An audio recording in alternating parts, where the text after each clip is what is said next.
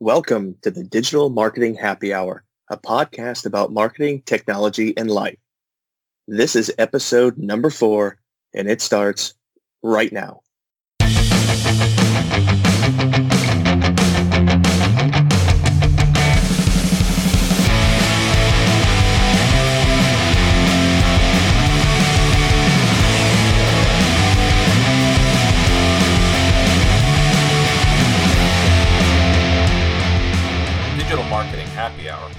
You by Araxam, your resource for marketing and technology. For more information, go to araxam.com. That's A-R-A-X-A-M dot com. So, Chris, this is a happy hour. And for those that are new to the podcast, what happy hour is complete without a few beverages? So we always like to start off and enjoy this happy hour about digital marketing and kind of talk about what we're drinking. Right now, it's for me, it's a little bit of uh, in a Mexican mood. So I have a uh, Modelo Especial. It's one of my go-to Mexican beers. I think it's it's great, obviously, with with Mexican food. But from a day to day standpoint, that's one of the beers I uh, uh, of choice that I do uh, go to. So I'm drinking a Modelo Especial. Chris, what do you have in front of you? So I am keeping it easy today. I didn't get anything too creative. I went with the Yuengling, which is one of my standard favorites from America's oldest brewery. So now that we have our beverages in hand, let's get started. He's Ryan Smith. I'm Chris Casali. Thank you for joining us this week on the Digital Marketing Happy Hour. Marketing is a big passion of ours, and we hope that you'll enjoy this episode. Our goal is to help your business achieve results so you can reach your goals. During our last podcast, we discussed content marketing, and the biggest question we heard was, how do I know what content to develop? In this episode, we're going to answer that question by discussing the five key strategic areas to focus on so you can learn how to adjust your content marketing strategy with the new audience behavior and a global crisis. Chris, what is the first strategic focus point? Focus area number one are your business objectives. Do you need to revise your business objectives with the whole world changing? It's very important to make sure that you're in line with your stakeholders. If you're working in a large organization, you might need to check in with your company leadership. If you're in a smaller organization, you might need to make some of your own decisions about what's right for you. And the best story that I could find that really highlighted this for me was uh, a pizza company in the Chicago area. Prior to the outbreak of COVID 19, 70% of their revenue was by the slice. It was based on individuals walking by the store and, you know, paying a few dollars for a slice or two of pizza, right? COVID 19 happens, there's no walk in traffic, that revenue is gone, irreplaceable. So they've got these pizza ovens now. Uh, obviously, they did what a lot of restaurants are doing during this time, which is they converted to takeout or curbside or delivery. Um, but still, they were missing 70% of their revenue. So they found out that the pizza ovens that they have are able to heat acrylic to the point that it becomes malleable. So they started creating face shields that they then turned around and sold to hospitals. And they did it at a discount rate. The goal was to make things in, in large quantities so that they could they could produce it at a reasonable cost. And uh, it's just it's absolutely brilliant. So now when this pandemic comes to an end and some of the restrictions ease up, they potentially have two business models right in front of them. Do they continue to make pizzas? Do they continue to make face shields? Do they do both perhaps? But they're making sure that they're in line with their business objectives, and that's where you have to start with this. Ryan, thoughts on that? You know, it's great. Is I think that's one of a lot of stories that we're learning about um, as this continues to evolve is how companies are adjusting, pivoting, adapting, and, and changing the ways. I mean, you know, everybody had to live it when areas were in lockdowns. Personally, you had to change the way of your life. And now we're seeing these businesses scattered all throughout the world that are doing the same thing. And I think that is something talking about, you know, changing on the fly. I think that is where the businesses that will succeed the most are the ones who are able to dig in, come up with a new solution. And maybe it's something that, you know, a pizza company, now they're making face shields. Never in a million years did they think that was going to happen. You know, on, on January 1st, 2020, when they're planning out their year, that's not something they thought, you know, revenue would come from. So it's times like these where you see companies dig down and come up with new solutions uh, that will succeed and continue moving forward. The first step in any solution decision making for a business is problem identification, right? A lot of businesses manage to skip that step. They go right into brainstorming solutions. But if you don't identify the correct problem, it doesn't matter what solutions you come up with. So that's why starting with the business objectives is just so important. You have to make sure that that you're in alignment and you're all rowing towards the same goals. And potentially there's some new opportunities like this face shield one that that came up as a result of this. And when you're creating content, it has to be in alignment with those goals. So this is a very, very important starting point. Once you get past the business objectives, then what do you need to focus on, Ryan? So strategic focus point number two is checking in with your target audience. It's important to find out what their needs are because let's just face it, what happened a month ago, a week ago, in certain cases, an hour ago, all that information that you had on them, that intelligence, that data gathering from the past, it's all outdated.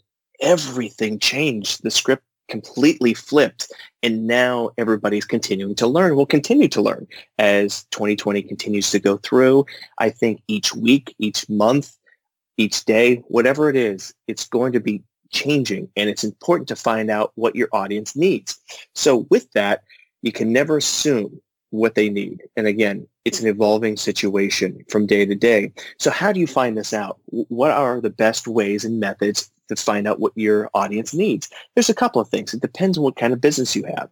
A, a lot of our listeners we're finding are in that small to medium space. However, we do have some B2B as well. And I think there's certain areas that kind of are common for all businesses, which is listening on social media. What is your audience saying? What are your customers saying about them? Uh, do surveys. Find out what their needs are use it. You can do polls through social media. Uh, LinkedIn now has a, a, a, polls that they're rolling out uh, that's new to them. Emails. Send out those polls. Send out emails. Ask them. Send surveys are huge.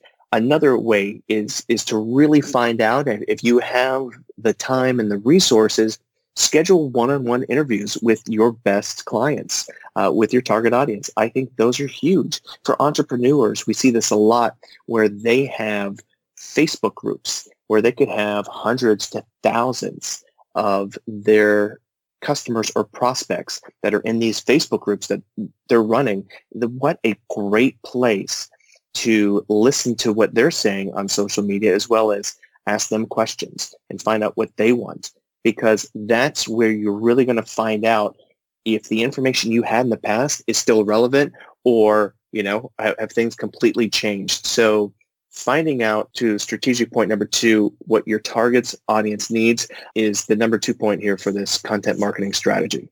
Yeah i i can't agree with that anymore. I, you know what a data geek i am. I, I love qualitative data. I love getting a sense of you know what people are thinking how they're reacting to stuff what they're going to do so that you can develop content that meets that need but another point i want to make here too is not just collecting the thoughts and feedback of others, but leveraging your own data analytics. And maybe that's something as simple as just analyzing the Google Analytics on your website. Because there's this social science phenomenon where people will say one thing and do another, right? Sort of that who we are when nobody's mm-hmm. looking phenomenon. That's why it's so important to take a look at the data and see what the data is telling you, just to sort of confirm those behaviors. Well, and I think it's a great point, which is a great lead in, Chris, to our, our strategic focus point number three, is to look at the trends. You can look at two different areas. When you look at trends that we're seeing, and again, it's it's data trends. You want to look at things like Google Trends for keywords, going into Google Ads Keyword Planner to see what keywords, how those are adjusting. What are the popular keyword searches? What maybe were popular no longer is as well. Additionally, what you can check out is your competitors using tools like SEMrush, see what keywords they're ranking for, the amount of traffic that's coming to them, as well as Ahrefs, as well to get more data, backlinks, and so forth. So there's a whole lot of data that you can monitor and see from very at a very high level as well. After you take a look at what's happening on a global scale, it's important to see what's happening as we kind of talked about with your own website and your own analytics uh, that you have access to. First thing I take a look at is lo- logging into your Google Search Console. Again, you can see what keyword changes are happening, uh, what keyword phrases, again, are coming over to your website, uh, looking for any adjustments on there. Additionally, look at your Google My Business Insights, which is in your profile section. A lot of times, especially for small to medium-sized businesses, this is something that is overlooked, let alone some people don't even set it up. But this is something in 2019, Google put a lot of emphasis in. They put a lot of resources. They really increased, I thought, made that platform a lot better. So the insights in there is something to be to, to look at. And it's very important because I think you're going to get some good data again on the types of keywords that people are searching for. If you have a brick and mortar in your local, you can actually see a little bit of the, the cities where people are actually clicking on the directions button, see if there's any changes in that. Now, if you've been in lockdown and people haven't been on the road, you're naturally going to see that take a dip during that time. But now things are opening up again, it'll be interesting to monitor the type of insights that you do see from Google My Business. So can't stress that enough to take a, uh, a deep dive into that.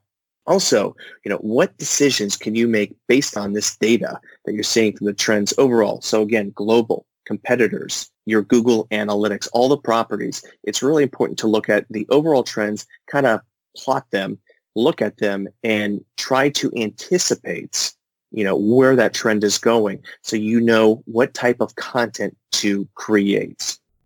Yeah, and you mentioned a lot of great tools, but one of the easiest ways that I can offer to monitor trends is read the news. And I'm not talking necessarily about a traditional newspaper, but whether it's a news program you watch on TV or if you do, you know, what like Ryan and I do with a news feed, essentially, uh, just curated news from all of our favorite sources and whatnot just read the news. It's very easy to see the things that are going on both at the macro level as well as the micro level.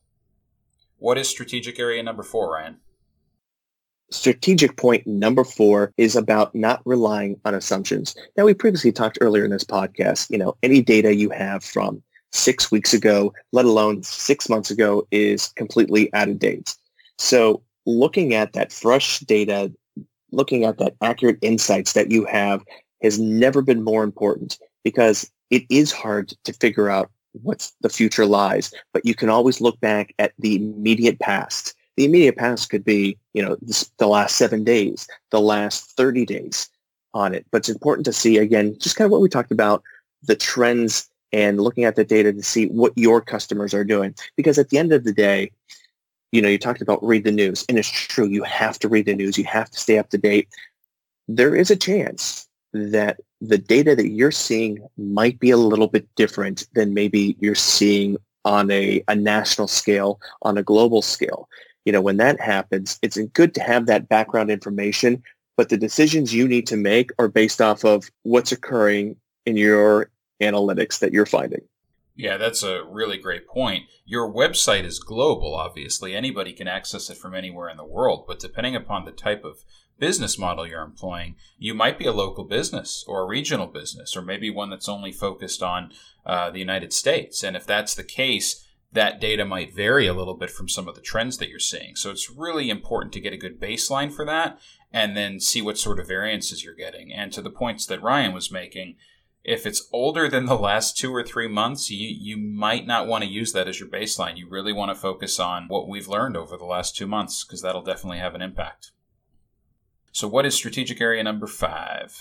Well, I, I think it's important now that you, you take this data and, of course, with data, you just get more questions. Now you need to find out what types of content are you going to produce? What are you going to communicate and share uh, with your audience? That's a question. You need to know who is this specifically for? Over time, your audience might have changed. Maybe it's exactly the same. It could be larger, could be smaller.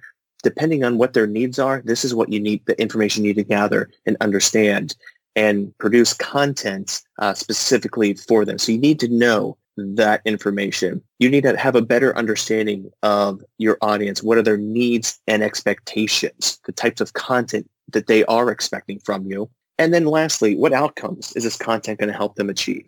And I think that's big. You know, content needs to provide solutions. So those are great points. And those really focus on the five strategic areas that we wanted to convey to help with your content development, to help with the shifting needs of your of your new audience or, or rather your existing audience's new behaviors during all of this. But there's a few general tips that we wanted to offer. It's always helpful to start with customer empathy. Uh, there was a survey conducted by the American Association of Advertising Agencies that said 56% of consumers are happy to hear how brands are helping out communities in response to the coronavirus pandemic. I'll go back to what we talked about at the beginning of the podcast the pizza place in Illinois that's making face shields. I'm willing to bet that as more consumers in that area learn what this pizzeria is doing, it's going to inspire a certain amount of brand loyalty. They're going to have an incredible amount of respect and appreciation for what they did that they might end up trying the place if they've never eaten there before, or if they have, maybe frequenting it a little bit more regularly. Those are some of the sort of intangible benefits that you you as a business can gain from this. But you have to let your customers know what you're doing. What's interesting you say that eh, eh, hearing a lot of businesses are not sure what to say as we kind of transition into this content messaging part of the strategy. And it's important that your targeted audience actually does want to hear from you during this time. So that same report found that 43% of consumers find it reassuring to hear from the brands they know and trust. 40% want to hear how brands have responded to this global outbreak. One thing that we're seeing, and you see it a lot with airlines specifically, even though they're running, they're kind of limping along cleaning procedures. You're seeing that big with, with airlines. You're seeing it with restaurants as, as things are open what are the cleaning procedures? What have they measurements have they put into place to make sure that there is six foot distances that, you know, what kind of cleaning are they doing? How often are they sanitizing? Those are the things I think people want to hear about because there is a comfort level to know that that business has your health and best interest in mind. Another example that I can think of is I am insured through USAA, and I, in the last two months, have gotten three months worth of uh, sort of dividends or what they're calling policy returns where because there have been less individuals out on the road driving, there have been less accidents, and so they've refunded some of the policy payments that I've made. And I know that a lot of other insurance companies have followed suit. State Farm is one that can't comes to mind as I've seen their commercial recently. That's another great example of businesses that, you know, maybe they're not advertising some of the other positive things they may or may not be doing throughout the outbreak, but ways that they're helping you as consumers during this period. Other brands promoting, you know, social distancing. I have seen, you know, the McDonald's and the Burger Kings, uh, IKEA's coming up with ads that are uh, discussing that. Another one I thought really stood out to me was Hotels.com. So they're telling their customers to stay at home, which is funny because when you're telling your customer to stay at home, you're not in business. But they have, again, even though it means not using its service, they want their customers to be safe. And I think it's that type of messaging where it's like, you have my best interest in mind that truly, I think, resonates with people. And when they are ready to travel again, the airlines where they felt that they have sanitized, they're providing masks, where health is a number one priority, those are the types of brands that you will go to when this whole, you know, when it's clear for you to go and participate in, in air travel.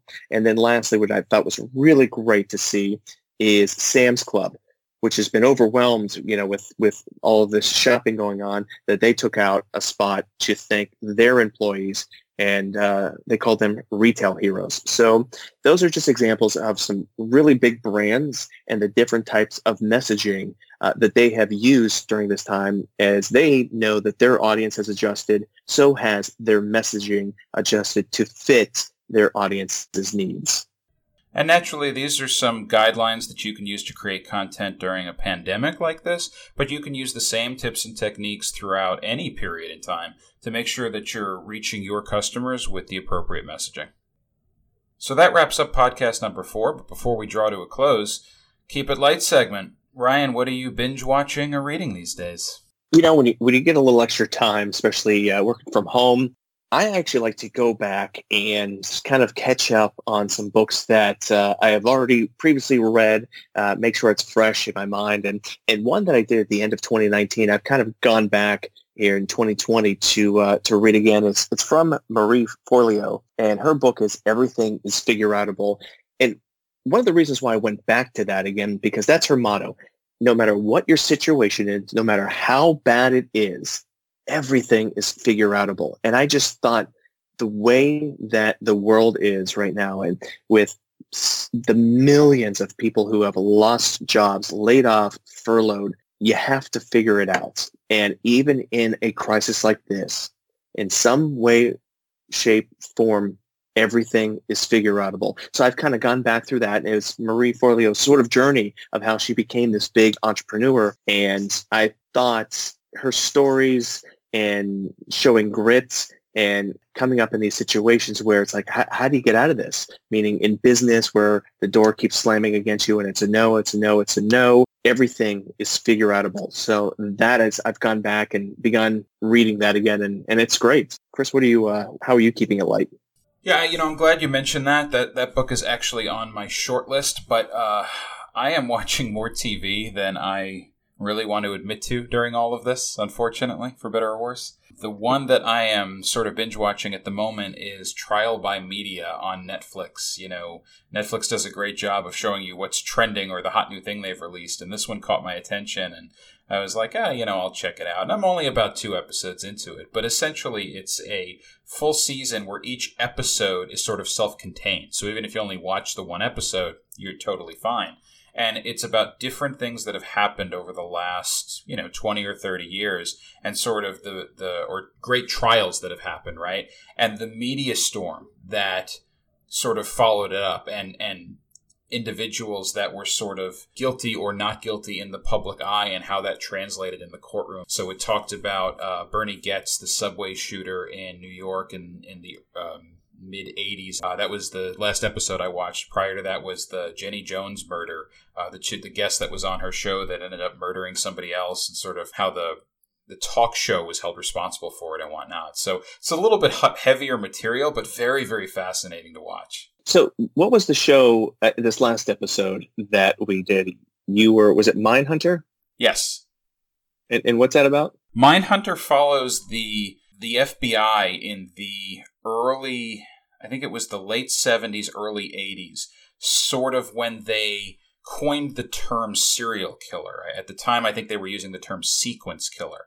Uh, and it's the unit that started creating profiles of criminals and sort of how they use that to influence uh, law enforcement agencies across the country to help track and eventually capture uh, people that were committing these crimes. So I guess what I'm trying to get at is there's clearly a theme in your binge watching habits, and no wonder it's why. Netflix very dark stuff, isn't it? Of... Learned a little bit more about you, Chris, today. Yeah, I don't. I don't have a good excuse for that. Uh, it's it's very warped, but I have been enjoying it. on that note, we appreciate you listening. This is fun. We're really enjoying it, and we hope you're getting something out of it too. If you get a chance, we would love it for if you took the time to give us a review in iTunes, preferably a positive one, but certainly if you heard something you didn't like, uh, we'd love to hear it.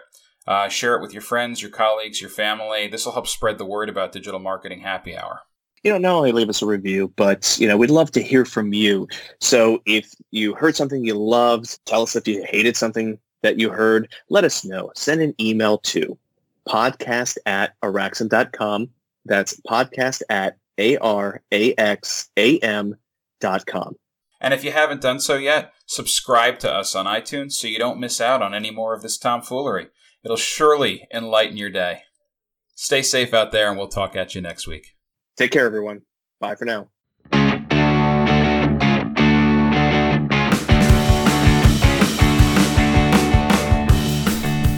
Thank you for listening to the Digital Marketing Happy Hour. This week's episode is brought to you by Araxam.com, your digital resource for marketing and technology. Visit Araxam at araxam.com.